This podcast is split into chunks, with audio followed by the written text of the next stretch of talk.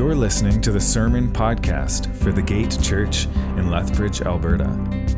For more information, to contact us, or to support this ministry, please visit thegate.org.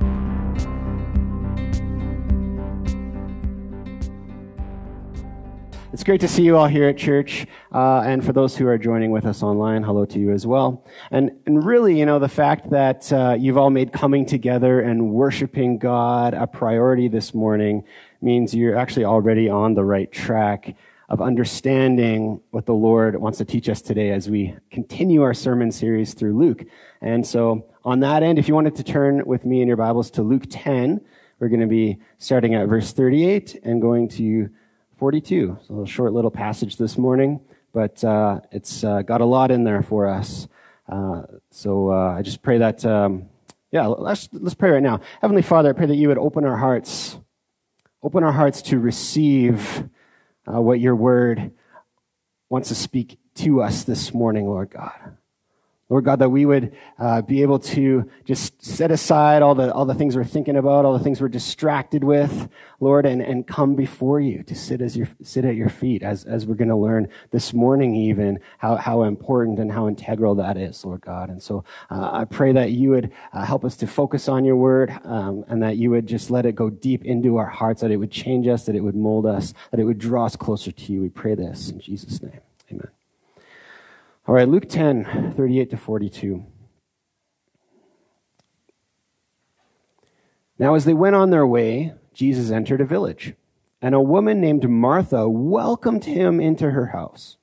And she had a sister called Mary who sat at the Lord's feet and listened to his teaching.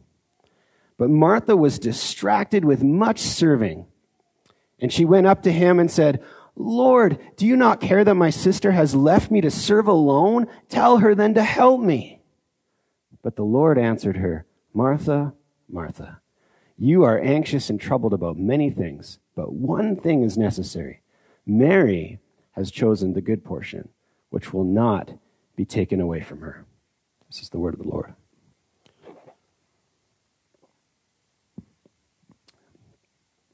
If you weren't wearing masks, I would probably had, had seen a lot of you just kind of giggling nervously as I read through this, right? Um, I don't, I don't really even need to preach it now. You, you know what's going on. Um, but really, for, for, before I get into that, you know, for anyone who's grown up with siblings, I think you might relate to this passage a little bit more than others. Uh, for instance, I can remember when I was younger, I'd sometimes complain to my mom if one of my sisters got a, got a bigger piece of dessert than me, right? Like last weekend at Thanksgiving dinner. But, um, or you know, you know, if I was stuck doing the dishes or something while while my my sis, one of my sisters got to have a friend over to watch a movie, I'd be like, it's not fair, right? How come I have to have to do this while she gets to do that? You know, I've had I'd have all this self pity, you know, and and don't you care that I'm I'm getting the short end of the stick here? I didn't actually say it like that, but that's you know the impression I was trying to give off all the time. And, and this seemed to be kind of like Martha's frame of mind on that particular afternoon when she'd welcomed Jesus and presumably some of his disciples as well into her home being the type A personality that she was, it seemed she'd immediately set about making sure everyone was settled in, that they all had refreshments in their hand, and that enough food was being prepared, and that the table was being set, and beds were being made, and all of those things. Of course, she'd recruited her younger sister Mary to help her with all that needed to be done because so much needed to be done, especially for this notable rabbi like Jesus. We got to do, we got to do everything. We got everything's got to be perfect. And, and, and besides, you know, this was actually the, the moral expectation back then for all Jews and especially for the women of the household to extend abundant hospitality to travelers and guests. That, that's the heart of God in, in practice. And, and so by inviting Jesus in, she's doing a biblical thing. We can't forget that. She's doing a biblical thing. She's demonstrating her love for Jesus. In fact, we can probably guess that hospitality was what you could call her love language or or her spiritual gift or whatever you want to call it, right? That's how she expressed how she loved Jesus. But yet, Martha's now got her hands full, rushing around, trying to accommodate and honor her guests and to make a good impression on them. And so she's busy, busy, busy, busy, busy, doing what she feels is incredibly important and incredibly necessary. And, and so I can imagine her at one point with sweat dripping from her brow, moving urgently from the kitchen to the sitting room with a jar of wine in her hand to see if anyone needed their cups refilled, you know, looking around, only to look over to find, to her shock and horror and frustration, her sister Mary sitting down, sitting at the feet of Jesus. Are you kidding me? She most likely muttered to herself between clenched teeth, her cheeks flushed in exasperation, her eyes staring down her sister with that death glare, like, what are you doing? Still managing to pour out wine while she's staring at her sister. You know, I can just imagine it all going down. And she was probably thinking, here I am, doing all of this hard work by myself, and she's sitting down. How fair is that? And not only is she sitting down, but she's sitting at the feet of a rabbi, which she should know is unbecoming and uncustomary uh, for women to even do.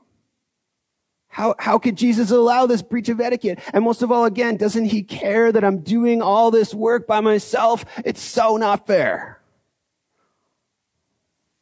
I mean, I'm only assuming these feelings of this conversation of, you know, frustration and resentment and embarrassment and self-pity were all running through her mind and that they must have been pretty strong because they seem to all bubble up within her until she blurts out like, like, like a volcano erupting to Jesus in front of everyone. Lord, do you not care that my sister has left me to serve alone? Tell her then to help me.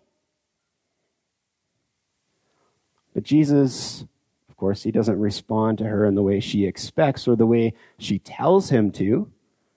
There's some boldness, eh? She's like telling Jesus, tell, tell her to do this. You know, sometimes we think our, our prayers aren't answered when, when we come to Jesus, but I think in most cases it's probably because we're trying to tell Jesus to do something according to our own understanding of the situation, but he's going to do what's necessary. He's going to do what's good. He's going to do what we should have prayed for if we knew what he knew.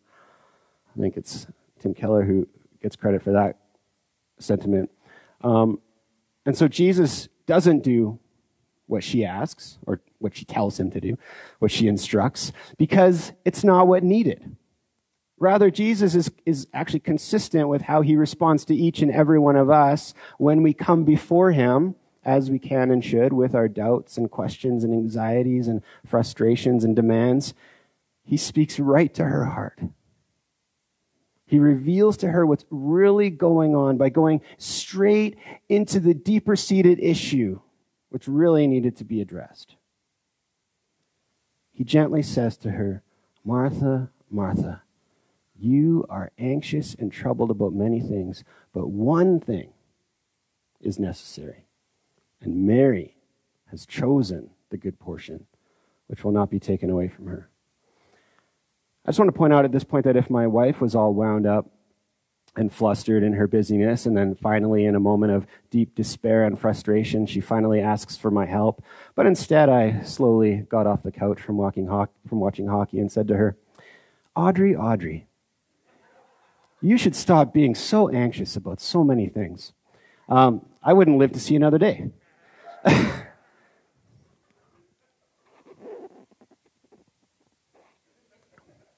And that's only fair, right? So, on that end, I should note that while saying a name twice in our culture might sound condescending, in theirs it actually evoked a caring demeanor. Jesus, because he does care for her, is showing Martha that the source of her frustration and anxiety in that circumstance, the reason she's convinced herself that Jesus doesn't care about her, actually comes from the fact that she's got her priorities of what's most important mixed up. She's got them backwards. And though I think we can relate to Martha here, though, when life gets busy or, or difficult or overwhelming and we feel like we're all, we're doing it all on our own, we, we can all get to that, that bursting point where we just can't even anymore and all we can do is cry out in desperation, Lord, don't you see what I'm going through? Don't you even care? only to then realize, like Martha needed to, that the primary reason we've, we've become burnt out or driven to the edge or consumed by anxiety and self pity or envy of others is because crying out to Jesus in frustration in that moment was actually the first time in a long time we've even conversed with him at all. Martha had been so busy serving and so distracted and, and stressed out with all the things she felt she needed to do for Jesus that she failed to actually spend time with Jesus. She'd invited him into her home. Great. But she didn't take time to behold him. I think a lot of people have invited Jesus into our lives by his grace, but we don't take the time to behold him. Instead, she figured out that what she was doing was, or she figured, sorry, that what she was doing was more important than anything else. And so she'd even found herself looking at Mary, her, her own sister, with disdain and envy for not helping her. When really she couldn't see that Mary was exemplifying to her what was the better portion. So, despite what, what Martha had assumed from her own skewed perspective, Mary wasn't being lazy or neglecting her or neglecting the work. Rather, Mary had simply chosen to give her attention to what was truly most important in that moment and also into eternity, which is spending time at the feet of Jesus. Enjoying his presence and resting in his peace humbly listening to his word, learning from him, talking to him, worshiping him, growing in the knowledge of his love and grace.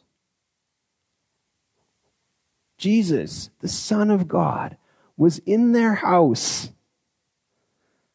In that circumstance, why would anyone choose to do anything but sit at his feet? So Martha had it backwards. Jesus doesn't need anything from us but he has a lot that he wants to give.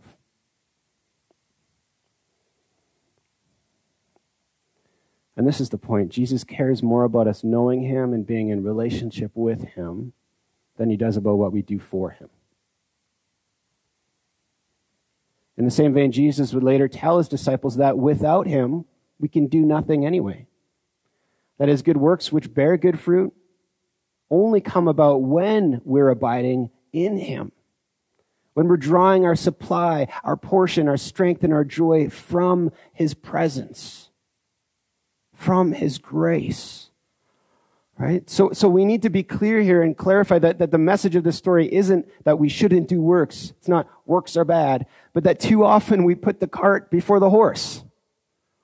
And, and, and so with that being said, it wasn't that Martha was wrong in her desire to serve Jesus and be hospitable. These, these are, like I said earlier, these are godly activities. And, and when they're done in the right, with, with the right heart and motivation, right? And this is something we actually see her doing again later, yet without complaint this, that time, when, when Jesus and his disciples revisit them. They come to their house again and it says Martha served them. That's when Mary pours the perfume on Jesus' feet. Martha's serving him. On that end, the problem wasn't even that she had lots of work to do or that she was busy. We all get busy sometimes, right? We all get busy sometimes with, with work or, or with our kids or with church things or with housework or whatever, right? That, that's fine. And that's part of life. And we shouldn't feel guilty about being busy when we're doing good things. The issue, though, was that she was living under that false impression that the most important thing in that moment was her work. When the most important thing in that moment was to actually take time out of her busyness in order to rest in Jesus first. Her dedication in doing things for Jesus actually kept her from seeing and delighting in Jesus, which in turn also then kept her from working from a place of joy and peace and purpose from a place of security and rest and knowing that, that, that his love isn't earned by what we do for him, but is a free gift of grace from him. He came to her house. He came to her house to spend time with her and to bless her, not to watch her run around like a busybody. He came to remove her burdens, not to make them heavier. As Thabiti Anyabwile writes, Jesus gives a perfect answer. Jesus says to Martha and women and men everywhere, in all your busyness, don't forget that only one thing is necessary. That one thing is not the next task on your to do list. That one thing is not serving others. The one necessary thing is enjoying the Lord Himself.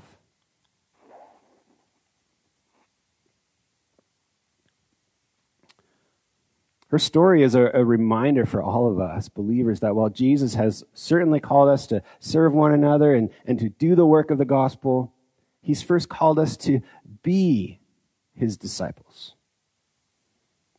To first of all, be in constant communion and joyous relationship with Him. It's a, it's a convicting reminder that I personally need at times as well. Because I admit that, that I can't even count how many days I've shown up at church in, in the morning during the week and immediately got to work answering emails and working on my sermons and planning events and going to meetings and doing the work of the ministry while failing to, to first come before the one I'm supposed to be doing it for. Those specific days don't often go so well. And I'm soon reminded, like Martha, that it's because I was trying to do things for Jesus without first being with Jesus and, and renewing my strength and my purpose in Him. Oh, as Warren Wiersbe writes, it seems evident that the Lord wants each of us to imitate Mary in our worship and Martha in our work. But that we do, but that what we do with Christ is far more important than what we do for Christ. Again, it is not an either or situation of being like Mary or being like Martha. It is a matter of balance. Few things are as damaging to the Christian life as trying to work for Christ without taking time to commune with Christ. So Jesus wants us to commune with him, to know him, to come to him. In fact, he shows us that whether we come to him like Mary, meek and devoted, or whether we come to him like Martha, full of anxiety and frustration. He receives us all equally where we're at with the grace we need, and then gives us rest and even strength for the task ahead. He even says in Matthew 11, 28 to 30, he says, Come to me. Come to me, all who labor and are heavy laden, and I will give you rest. Take my yoke upon you and learn from me, for I am gentle and lowly in heart, and you will find rest for your souls. For my yoke is easy and my burden is light. This almost seems to be an invitation specifically tailored for Martha herself, right? But really, it's, it's an invitation for all of us. All of us who, who are weary, trying to muster up the strength to keep serving or leading or, or giving. An invitation to lay the burden of our sin and the stress of our lives down at his feet so we can find lasting rest and an easy yoke that can only come from him. To receive the one thing, as he tells Martha, the good portion that cannot be taken away from us. Psalm 73, 25 to 26 expresses this beautifully.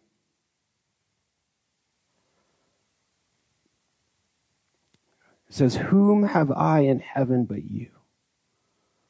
And there is nothing on earth that I desire besides you.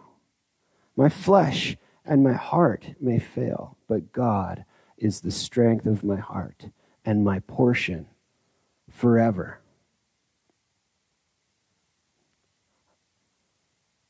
That's the, the underlying point of this whole passage. My portion forever. What we often forget is that the many things or pursuits or works which we tend to prioritize and, and strive for in this world, the, the things or tasks or desires which occupy most of our time and often make us worried or anxious or critical and envious of others, all those things will pass away. We put so much effort and get so worked up by all these things that we can't even take with us. The only thing which remains forever is the Lord. The blessing of knowing Him cannot be taken away from us. Nothing can separate us from His love. His love, which He generously poured out for us at the cross and sealed within us by His Spirit. He's the necessary and good portion which satisfies completely. Nothing else lasts. Only Him. He's our eternal life. He's our righteousness. He's our refuge. He's our rest and the source of our strength. And therefore, anything apart from Him will fall away, will pass away.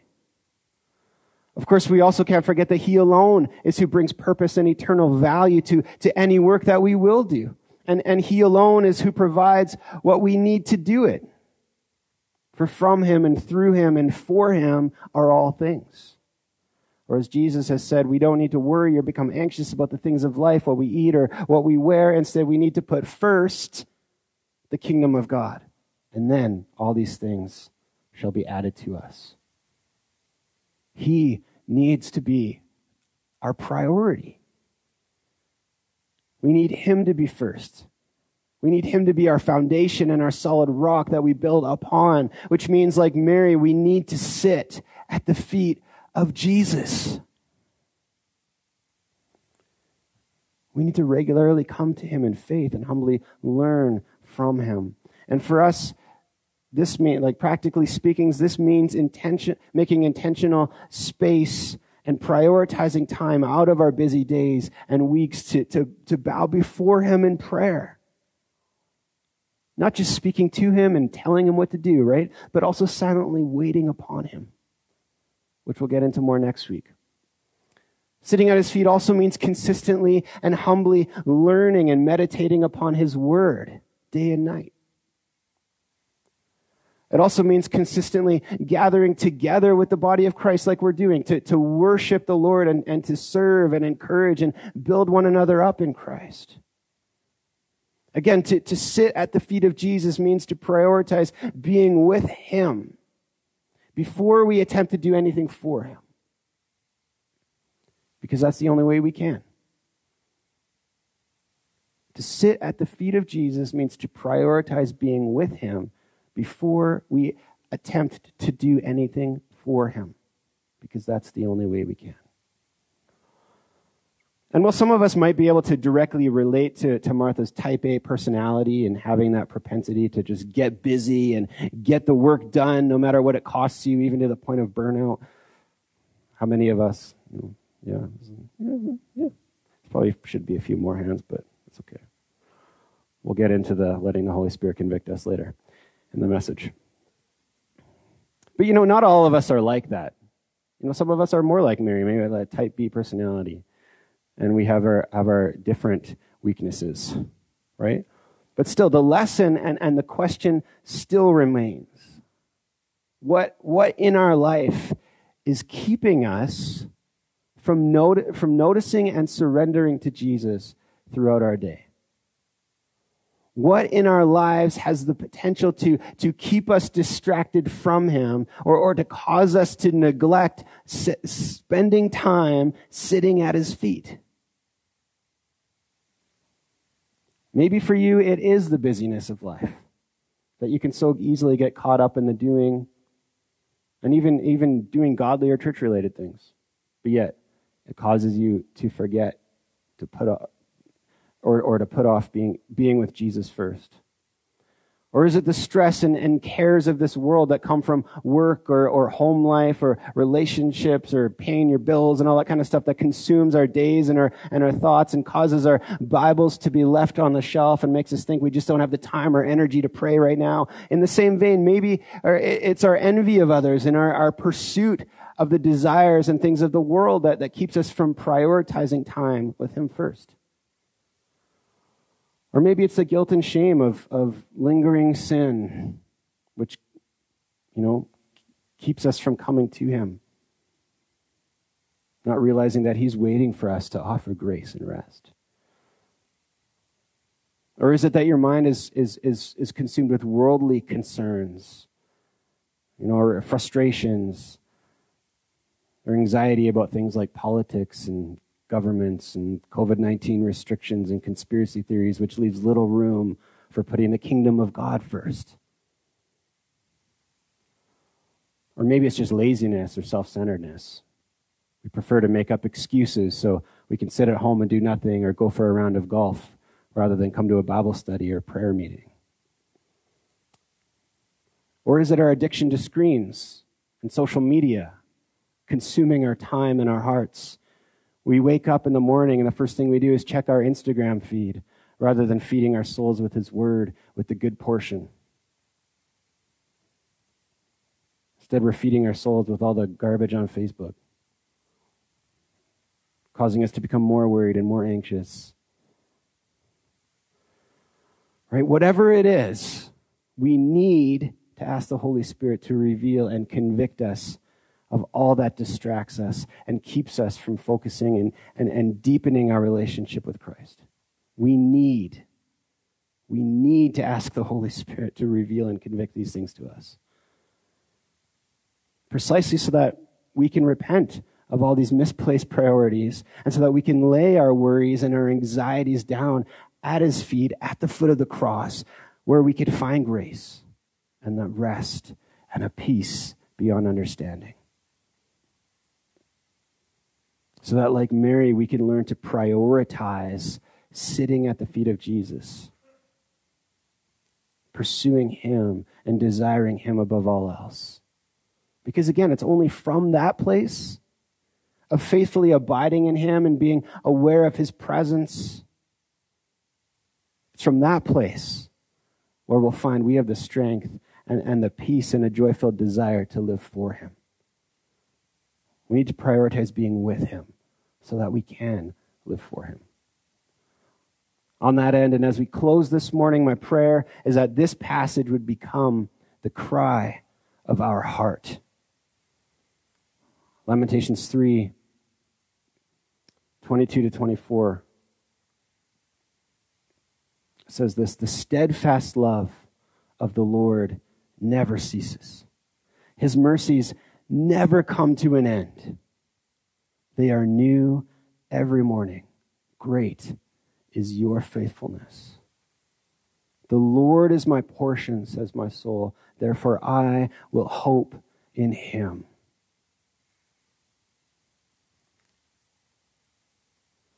We're going to do something kind of weird right now, but incredibly important, I think. I want us to read that together as the church, as our prayer this morning. Can we do that?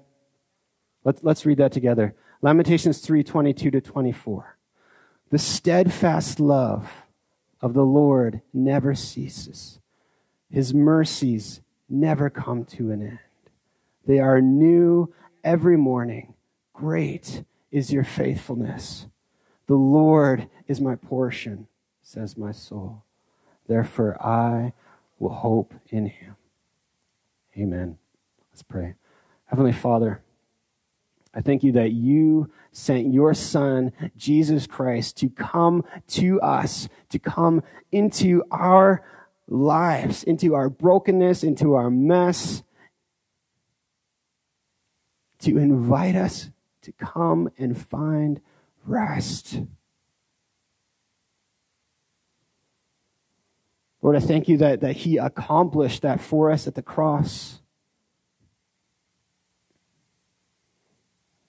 By taking upon Himself our sins, the burden of our sins, the guilt of our sins, the punishment of our sins, all upon Himself at the cross, so that we can live in freedom from those things, so that we can live in a place of rest and a peace beyond understanding so that we could live set apart from the distractions of the world. And Lord God, I pray that this, this morning we would, we would be able to come before you and sit at your feet with, with hearts of, of repentance for when we have become distracted, when we haven't put you first, Lord. Knowing that you will receive us like you did with Martha, with, with grace, with gentleness, with mercy, and invite us to come and find that rest, that easy yoke, that light burden.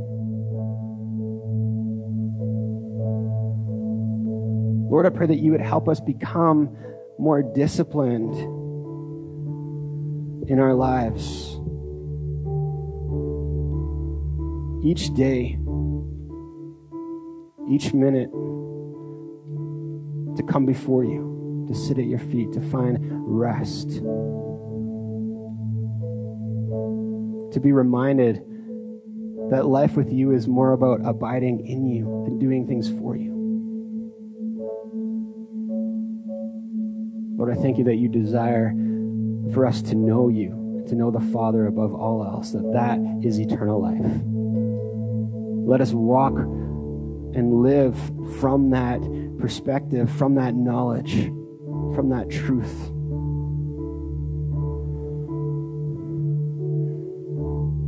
Lord, I pray if anyone is here having a hard time accepting that invitation to come to you, Lord, that you would speak into their hearts this morning. You would draw them close to you. That you would remove anything that's, that's keeping them from coming to you, Lord. And that they would surrender to you at your feet and find that forgiveness and that mercy and that easy yoke, Lord. Pray this in Jesus' name.